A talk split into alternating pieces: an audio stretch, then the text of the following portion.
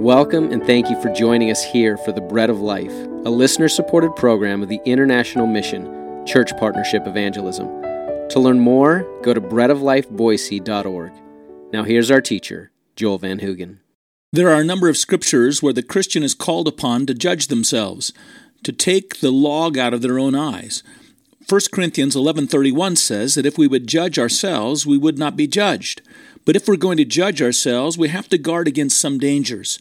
The first danger of judging ourselves we addressed in our last broadcast. Don't make the mistake of a proper judgment of yourself for the introspective exercise of rationalizing your own actions.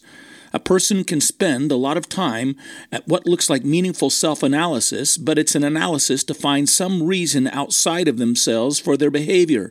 And such an investigation always leads, in one way or another, to blaming something else for your condition and leaving yourself as a victim. But Jesus didn't die for victims and in the place of your victimization.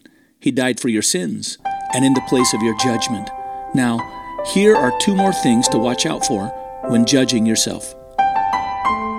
Here, here's a second thing and a third thing to keep in mind when you go into the self analysis, and it's this. And it kind of builds off what we've just said here, but keep in mind that this self analysis is not a demand that you make upon yourself to live up to your expectations or the expectations of others.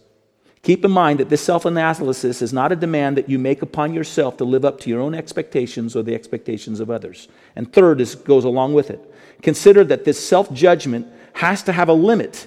It can't keep going on and on and on, or it will actually produce that exact result we've talked about. It will turn into a place in which you are simply measuring yourself by your own expectations or the expectations of others. It will result in you not progressing into obedience with Christ, but instead it will stop you from pursuing God's will because you can't live for your own honor and you can't live for the honor of others and live for the glory of God. You can't do it. They're at cross currents with one another. So I'm just saying, keep in mind, this is not an analysis to see where you've disappointed yourself.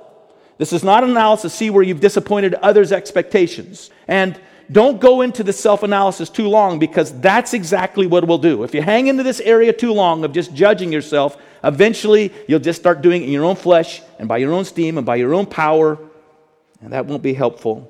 You'll become bound to the approval of your own inner voice or the voices of others, and you are, by the way, unlike Jesus, a very harsh master. You'll demand from yourself what will give you glory. Others will demand for you what will make them feel good about themselves. So, again, when you go into the self judgment, go with the Holy Spirit. Listen to the voice of the Spirit and of the Savior. Go knowing that He ultimately has declared that He will provide the final word and the final judgment. And this is comforting. Because if you miss something, I mean, like you don't have to get too far down into it. You don't have to get down with a fine tooth comb to try to comb out all these details. If you miss something, don't worry. He says, I'll find it out. I'll make it known. I'll reveal it to you even at the last day at the judgment seat. I'm not going to let anything impure or wrong or any wood, hay, and stubble in your life come into my presence. I'll burn it away. Actually, here's what it says Paul says he'll burn it away, he'll bring to light the things that are hidden in darkness. We read this in 1 Corinthians chapter 4, verse 5. And then each man will receive his, each follower of Jesus Christ will receive his praise of God. So He's going to get rid of it, and then He's going to give you some commendation, some praise. He's going to come on, come and join me still. And so, we want to come in with as much as we can. I want as big a crown as I can hoist off my head to cast at His feet. I want to enrich my worship of Him throughout eternity. I want to go into this judgment. The Bible says there's a lost coming before me if I don't, if I'm not careful to judge myself, but there's a line to, line to be drawn here. I'm not to take up some kind of fleshly analysis of myself, believing that I'm the answer to and I'm the one who's going to hold myself into account. I go into this judgment knowing that Jesus is the one who stands before me as the judge. Actually, 1 Corinthians chapter 3 gives us this basic idea. There in chapter 3, verse 10, we're told that we're to build our lives on the foundation of our faith in Jesus Christ. And we're told that each one of us needs to take care how we build that we're to make sure that we build that life not in the power of a self life, but that we build it living out the grace of God's life within us. If you build in the power of your own self life and according to your own demands, You'll just build up a life that's filled with wood, hay, and stubble, stuff that will burn away. But instead, if you live out your life on the foundation of the freedom that's brought to you through Jesus Christ and the grace that He brought you and responding to His life within you and letting Him produce His will and His way within you as you yield and you submit to Him, you'll produce deeds in your life and actions in your life and attitudes in your life that will go with you into eternity. Now, that kind of care and building upon that foundation of Christ seems to me to call for some self analysis, for some judgment. But right after Paul directs us in this way, he says in 1 Corinthians chapter 4 verse 3 that he doesn't care whether people judge him and he doesn't even judge himself. He leaves the judgment to Christ. I don't think Paul's saying that he doesn't make a determination and he doesn't watch over and provide some self-analysis because again, he's going to just in a few chapters from this in the same book say judge yourself lest you be not judged. And he's actually in chapter 3 encouraged some some kind of evaluation here, but I think what Paul is saying is that our self judgment must only go so far. It must not be a reflection that we feel we must answer to our own expectations or the expectations of others.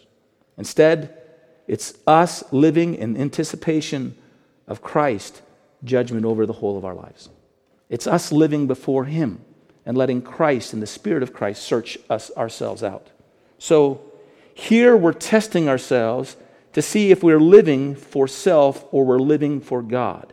And we have to go into this with the Holy Spirit leading us. We should never go into this all by ourselves. We take the Spirit with us into this self judgment because He'll always lead us to the blood of Jesus Christ that washes away our sins. What can wash away my sin? Nothing but the blood of Jesus. What can make me whole again? Nothing but the blood of Jesus. Oh, precious is the flow that makes me white as snow. No other fount I'd know. Nothing but the blood of Jesus. So you go with the Holy Spirit. And as He shows you those areas where your attitudes and your actions are not aright and they're built out of your own flesh, He brings you before the provision of Jesus Christ to wash and cleanse you. But not only that, He brings you before the life of Jesus Christ where you can find power to live and have a, a different attitude altogether. Where you can have the mind of Christ instead of your own mind and your own response to these things. Having said all that, let's look at two attitudes that indicate wood, hay, and stubble of the self life. We'll look at some others, I think, in the future, but let's just begin with two here. And the two attitudes are the attitude of contempt towards others and the attitude of resentment in this life. Contempt towards others and resentment in this life. Let's look at contempt first. I want you to recall that the Lord Jesus in Matthew chapter 5 stated that we should never refer to another individual as a fool, or we should never say another individual, raca, which means worthless or idiot. Here's what it says in Matthew 5:22. But I say to you that whoever is angry with his brother without a cause shall be in danger of judgment, and whoever says to his brother, Raca, shall be in danger of the council, but whoever says, You fool, shall be in danger of hell fire. Now, it's not the words here particularly that are the damaging thing or the dangerous thing. It's the attitude behind the words that are damaging. And the attitude is primarily an attitude of contempt towards the individual. We speak to them as though they don't matter. We speak of them as though they're worthless. We devalue them. We dismiss them as beneath us. The world does this all the time. When a person does something they find abhorrent, they don't even associate them with the human race. They say, well, that person's an animal. They're not even a human being. Actually, not true.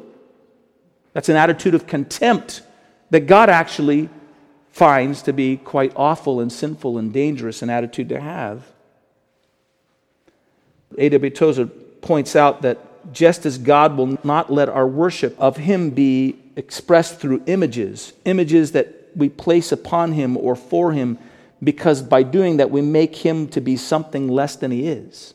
In the same way, God will not allow us to think of others as beneath us or worthless because it devalues them as persons who are made in his image, who are precious in his own eyes. And so that's what contempt does. We hold contempt before others because, well, as we do it, to some extent, what we do is we diminish what God sees of them and how God loves them and how God values them. Contempt, by the way, is usually found when someone has fallen from an honored place in our minds and our hearts. It, it happens in marriage when a person's romantic notions come crashing down to reality. It happens in churches when some pastor or leader is placed in high regard and then, for whatever reason, they disappoint. But contempt is wrong. It kills relationships and it brings a destructive force into our own hearts and our own lives. There's a secular psychologist by the name of Dr. John Gottman who does studies in relationships, and he's developed a way of studying and examining just the way that couples interact with one another on film. It doesn't matter what the interaction's about. By just watching their facial expressions, he's been able to develop a predictor almost beyond 90% of whether their relationship is going to last or not. And the primary predictor, there are four things, but the overwhelming predictor is the expressions, facial expressions of contempt. Relationship just can't go forward when there's contempt towards another individual. And here's what you have to understand about contempt contempt towards others, no matter their condition, no matter what they've done, no matter what the cause, is a revelation of your own pride in yourself. Contempt towards others is a revelation of your own pride in yourself. We undervalue others just so much as we overvalue ourselves. This attitude of contempt flourishes in religious settings and among religious people. It's where this pattern is easily developed. It's the pattern that really expresses our own scoring of our own self righteousness. By the way, the contempt by which people in the political realm, for example, the way that the left is so contemptuous of anybody that doesn't hold to their political positions, is a sign that their politics have become purely religious.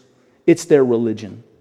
And they have developed in it a sense of self righteousness. Their political opinions of what is required in the world today, this is on the left and right, has been fomented to the top and has come to the surface as their religious expressions. It would tell me that they're not living before God, they're living before themselves.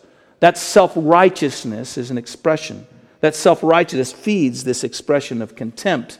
But just so you know, before the political parties found this religion in their politics and this contempt of this religion, it was already found in the church. It was found in Christian settings. It was where individuals began to see that they had the more respectable theological position or they had the more respectable or higher moral ground than those around them. And as a result, they began to develop a sense of contempt towards everyone else. It was a, taking a measure of your sacrifice compared to another person's sacrifice, measuring your diligence compared to another's lack of diligence, your carefulness in things and moral things compared to their lack of care, your wisdom and your understanding and your searching out of the scripture compared to their lack of care and wisdom in searching out the scripture, and slowly, and sometimes actually quite rapidly, in floods, a spirit of superiority. And out of that comes contempt for others. This has been The Bread of Life, a program of the International Evangelism and Discipleship Ministry Church Partnership Evangelism. You can find links to our international work at breadoflifeboise.org. There, too, you can find information on the local mission of Bread of Life Fellowship Church and archives for these and other messages. Until the next time, may the Lord bless you